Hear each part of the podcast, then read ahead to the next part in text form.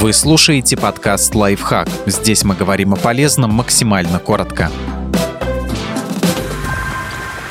Секреты уборки для идеальной чистоты в ванной. Все, что нужно для эффективного удаления пыли и грязи, наверняка уже есть у вас дома.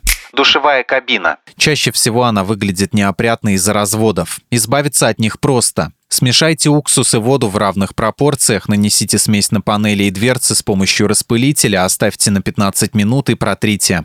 Душ. В лейке душа часто скапливаются бактерии, поэтому ее нужно регулярно чистить. Для этого подойдет белый уксус. Наполните им половину обычного целлофанового пакета, повесьте пакет на душ, полностью погрузите в него лейку и закрепите лентой или тонкой веревкой. Лучше оставить эту конструкцию на несколько часов. Если лейка сделана из латуни или никеля, держите ее в уксусе не больше 30 минут. Если грязь после такой процедуры все равно осталась, почистите лейку старой зубной щеткой, а затем промойте горячей водой.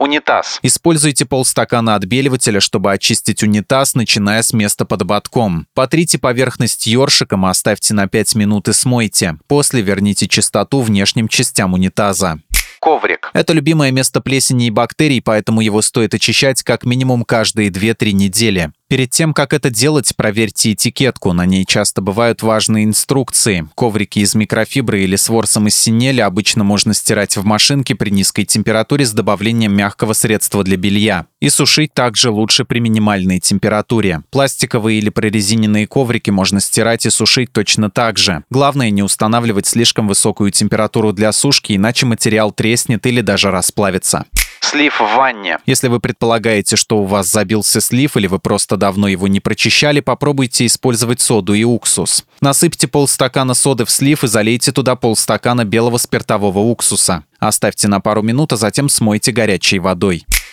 Подписывайтесь на подкаст «Лайфхак» на всех удобных платформах, ставьте ему лайки и звездочки, оставляйте комментарии. Услышимся!